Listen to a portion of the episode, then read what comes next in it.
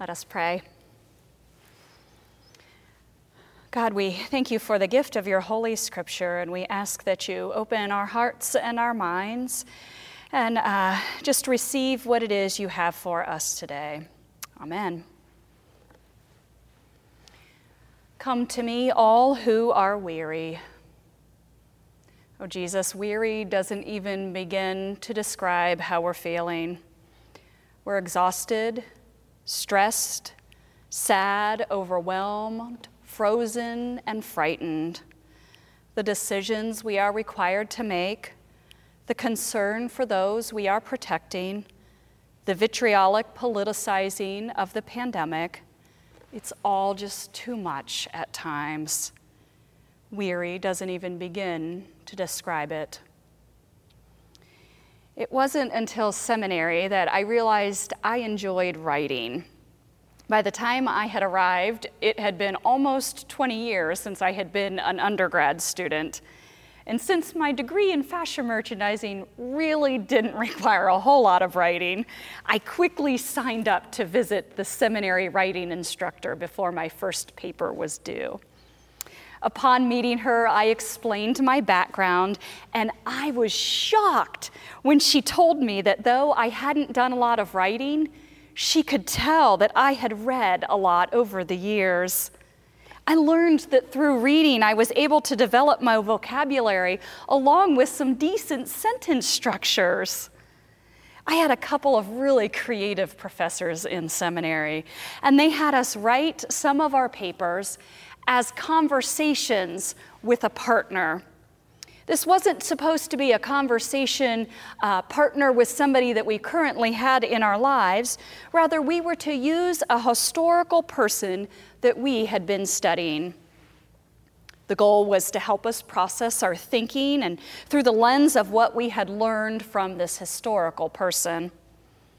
I found this process exciting, and it ended up unlocking some creativity that I didn't even realize was hidden deep inside me. Today's scripture naturally invites us into a conversation with Jesus. We have spent these weeks since Pentecost sitting at the feet of Jesus. We've listened as he's given us instructions on what it means to be a disciple. We've learned that choosing to follow Jesus does not mean we're going to have a life filled with ease.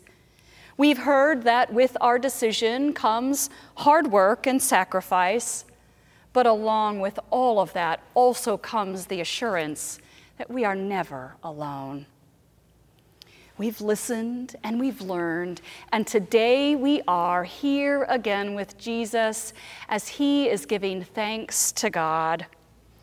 In this moment of praise, he expresses gratitude for giving all of these things to those who are humble enough to accept what God offers. Not everyone receives what God offers. Not because God isn't generous or invitational, because we know that is God's very nature. It's because our egos have a tendency to get in the way.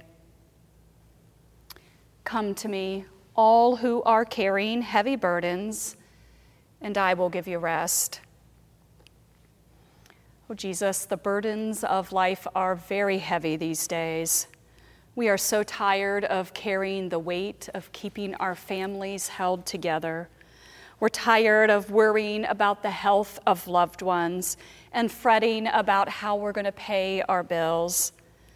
The heaviness of painful relationships, our self hatred, and our secrets are wounding our souls and turning us into something other than that which you have created. The burdens of life are so very heavy. Before we moved into the parsonage, we lived seven houses away from my brother, his wife, and their three kids, who are 15, 14, and five years old. We loved living so close to family, and our children were, are more like siblings than they are cousins. They laugh and play together, and they fight just like siblings would. The five year old in the family was a happy surprise for all of us in the family, most especially my brother and sister in law. Penelope is bright and she's curious and she's just a happy go lucky child. Now, Penelope is equal parts joy and attitude. She is a delight. We love her sass, and we couldn't love that child more. From the time she was very tiny, our kids, Austin and Taylor, couldn't figure out why Todd and I wanted to spend so much time with Penelope. Our response was, of course, the only response because she was the only child who still wanted to actually hang out with us. She still enjoys our company. She doesn't find us completely embarrassing, as all of the teenagers do, and she actually wants to be with us. We knew that our time was limited with her since we do have teenagers, and so we wanted to take advantage of this time while we still could. So, this past weekend, Uncle T, as Todd is commonly called, invited Penelope to come over to our house for a sleepover. Throughout the sleepover, she and Taylor rode bikes during the day. They played in the sprinkler and watched a movie and ate junk food together. We talked with her about how much our dog Benzie loves the squirrels outside. We walked to Woodside Green Park and hiked in the woods. Now, Penelope even told us all about the toads that she had found the week before that now call her bedroom home we ended that night with something we've been doing with Penelope ever since she was a wee one. Uncle T likes to find fun music. He cranks it up, and we like to have a dance party in the living room. There's just something about dancing with your favorite five year old that helps ease the heavy burdens of life. In those moments, none of us cared what we looked like. We replaced all of the real words in the song to the name of our dog, Benzie, and we laughed at our silly movements that we were doing. We were reminded in those moments that God created us to be playful. And like children, we are to have fun, be silly, laugh, and enjoy one another, to appreciate nature, and yes, to even talk about toads. Rest from our heavy burdens comes in many forms. Take my yoke upon you and learn from me. Oh, Jesus, can we really share the work with you? The pressure to do it all is very great.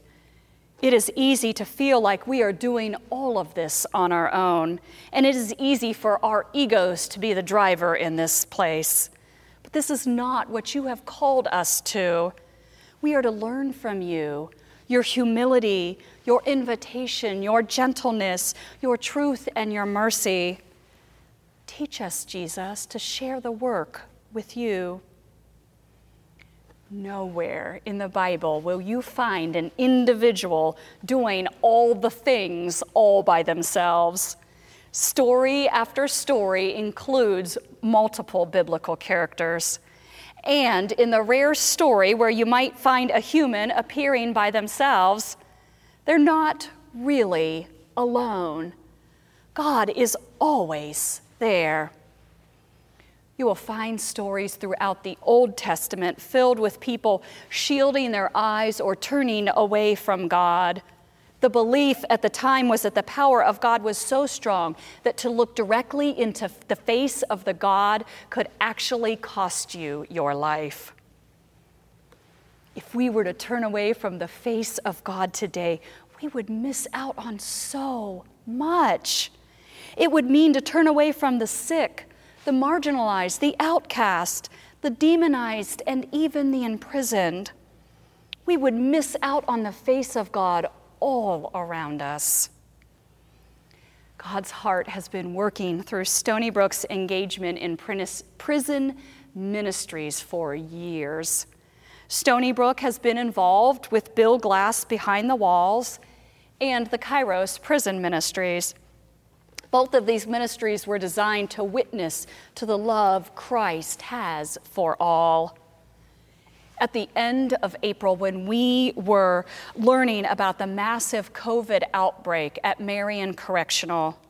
The Marion Correctional Kairos team sent a letter of encouragement to the men. It was beautiful. It was full of grace, love, and humility, and it moved me to tears. And I'll share just a portion of that letter with you today. They write, it is easy to say that we have no understanding of what, we are, what you are going through. This is true. But we really do not understand what is happening here on the outside. Six weeks ago, toilet paper, napkins, and paper towels were no big deal. Today, we covet each and chase rumors of their existence in grocery stores. We dine out through takeout. We wear masks, gloves, and we look at one another as if they are lepers, wondering what they may be carrying. Most work from home, and if there is work to accomplish, we live in fear of not being able to adequately provide for our families. We've been asked to save mankind not by storming the beaches of Normandy, but by sitting on the couch and watching Netflix and Hulu.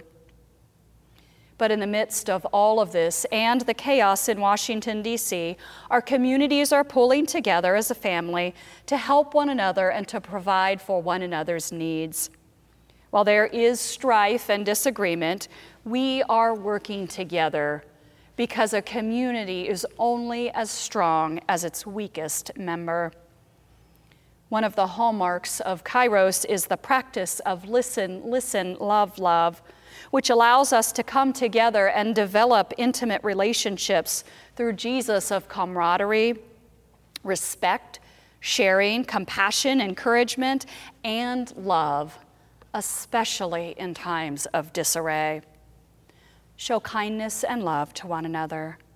If someone is hurting or going without, tend to his needs.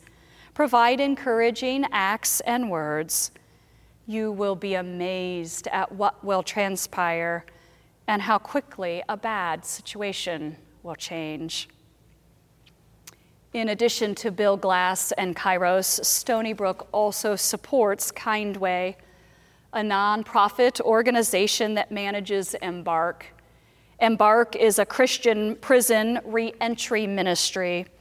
And Kindway does the work of identifying male and female participants who need assistance in their transition to independent living.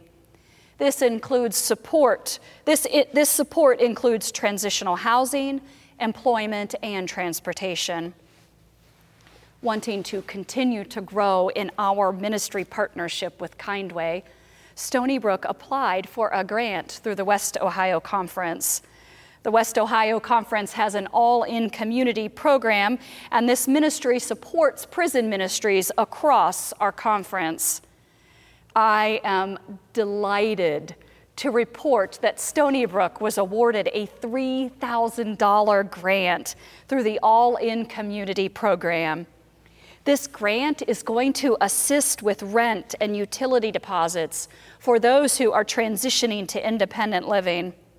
And in addition to this, Stonybrook gets to partner with New Albany United Methodist to offer additional support to these individuals by providing furniture and household items to get them started. Now, all of this has happened very quickly. We've not only already received our first grant disbursement check, but we've already received our first request to assist an individual. I'm excited to tell you about Lori and her quest to settle into independence. Lori was released from the Ohio Reformatory for Women in October of this past year. She has been employed, living in transitional housing, and she is now ready for the exciting step of independence. She's going to be moving on July 12th. It's right around the corner. In addition to the financial support that we will be giving Lori through our grant, Lori's also in need of some items for her home. If you would like to help Lori in this manner, Emily Keener, our Director of Outreach and Missions, has set up a, a, page on our website that you can find more information and to sign up for some of the needs that Lori has. You'll find the list of Lori's needs at stonybrook.church slash new home project. Now, if you want to learn more about Kindway and Embark, I'm going to invite you to reach out to Tom Hoffman.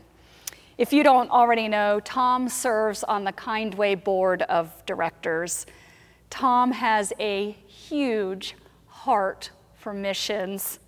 He has a deep passion for prison ministry, and his love for Jesus is evident in the ways that he allows himself to partner with Jesus in transformational ministries. Tom is one who reflects God's nature of invitation, gentleness, kindness, enthusiasm, and love for humanity. If you end up talking to Tom about this ministry, I assure you, you will not be disappointed. His enthusiasm is contagious. I am gentle and humble in heart and you will find rest for your souls. For my yoke is easy and my burden is light. Oh, Jesus, life feels anything but restful right now. But we trust your words. Though the world feels as if it's spinning out of control, it helps for us to be engaged in ministry. It reminds us that the world is bigger than just us. Don't leave us, God. Even when we kick and we scream and we cry and we resist you, transform us through your ministries, through our prayers and conversation with you, and through our relationships with others. Even though we're scared, God, don't let go. We need you, and we need to rest in you in order to see ourselves as your creation. May we each hear ourselves in this conversation that John Roedel created between him and God. Hear these words Hello, God. Hello, my child. I'm falling apart. Can you put me back together? I'd rather not. Why? Because you're not a puzzle. But what about all the pieces of my life that fall to the ground, God? Just leave them there for a while. They fell for a reason. Let them be there for a little while and then decide if you need to take any of those pieces back. But God, you don't understand. I'm breaking. No, you don't understand. You're transcending, evolving. What you feel are growing pains. You're getting rid of the things and people in your life that hold you back. The pieces are not falling down, they're being put back in place. Relax. Take a deep breath and let those things that you no longer need fall away. Stop clinging to those pieces that are no longer for you. Let them go. But once I start to do that, what will I have left, God? Oh, my child, only the best pieces of yourself. But I'm afraid to change. But I keep telling you, you're not changing, you're becoming. Becoming? Becoming who? You are becoming who I created you to be a person of light and love, of charity and hope, of courage and joy, of mercy and grace and compassion. I made you for so much more than those shallow pieces you have decided to adorn yourself with and that you cling to with so much greed and fear. Let those things fall off of you. I love you. Don't change, become. Don't change, become. Become who I want you to be, who I created you to be. And I'm going to keep telling you that until you remember. There goes another piece. Yes, let it be like this. So, God, I'm not broken? No, but you're breaking the darkness like dawn. It's a new day. Become, become who you really are. Friends, it is in the becoming of who we really are that we find true rest in Jesus. When we live as an authentic creation of God, the burdens in life don't seem so heavy and the weariness less exhausting. Rest in your belovedness, rest in your beauty, rest in your reflection of God to the world. For God asks of no more and no less than of you. Amen.